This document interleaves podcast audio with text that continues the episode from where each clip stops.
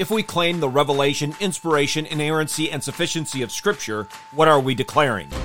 If we deny it, what is at stake?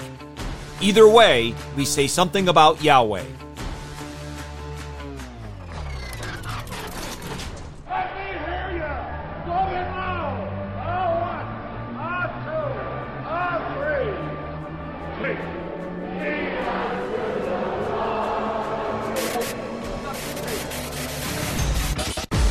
Welcome to In the Bullpen, Up and Ready, a ministry of developing contenders. The call has come. You need to get up and ready now. And look who's coming up. High fly ball into right field. She is gone. Thomas Watson penned these wonderful words about the Bible. The Scripture is the library of the Holy Ghost. It is a pandect of divine knowledge, an exact model and platform of religion. The Scripture contains the credenda, the things which we are to believe, and the agenda, the things which we are to practice. Hear now from the library of the Holy Spirit as we have it recorded for us in Proverbs chapter 30, verses 5 and 6.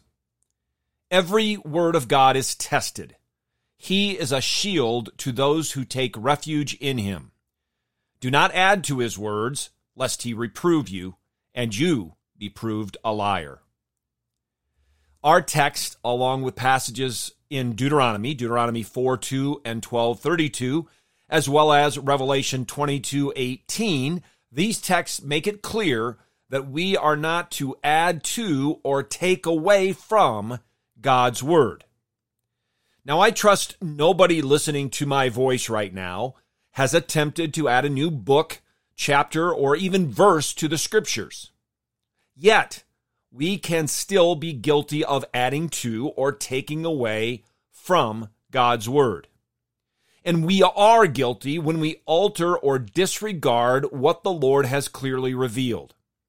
To borrow from the prophet Malachi, but you say, How have we done so? God created man in his own image. Male and female, he created them. So many say that's too binary. It's unacceptable. It's too limiting.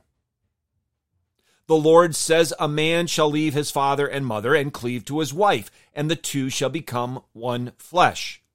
But we say that's only one acceptable way of sexual morality, but not exclusive. The Word of God says Christ is King. He is Lord of all. It says that abortion is murder, that children are a blessing from the Lord, that the human race is one, made up of many tongues, tribes, nations, and people. That absolutely nobody arrives or departs from this earth except in accordance with what God has perfectly and unchangeably ordained before the foundation of the world. The Word of God declares that no one comes to the Father but through Jesus the Son, and that by the regenerating work of God the Holy Spirit.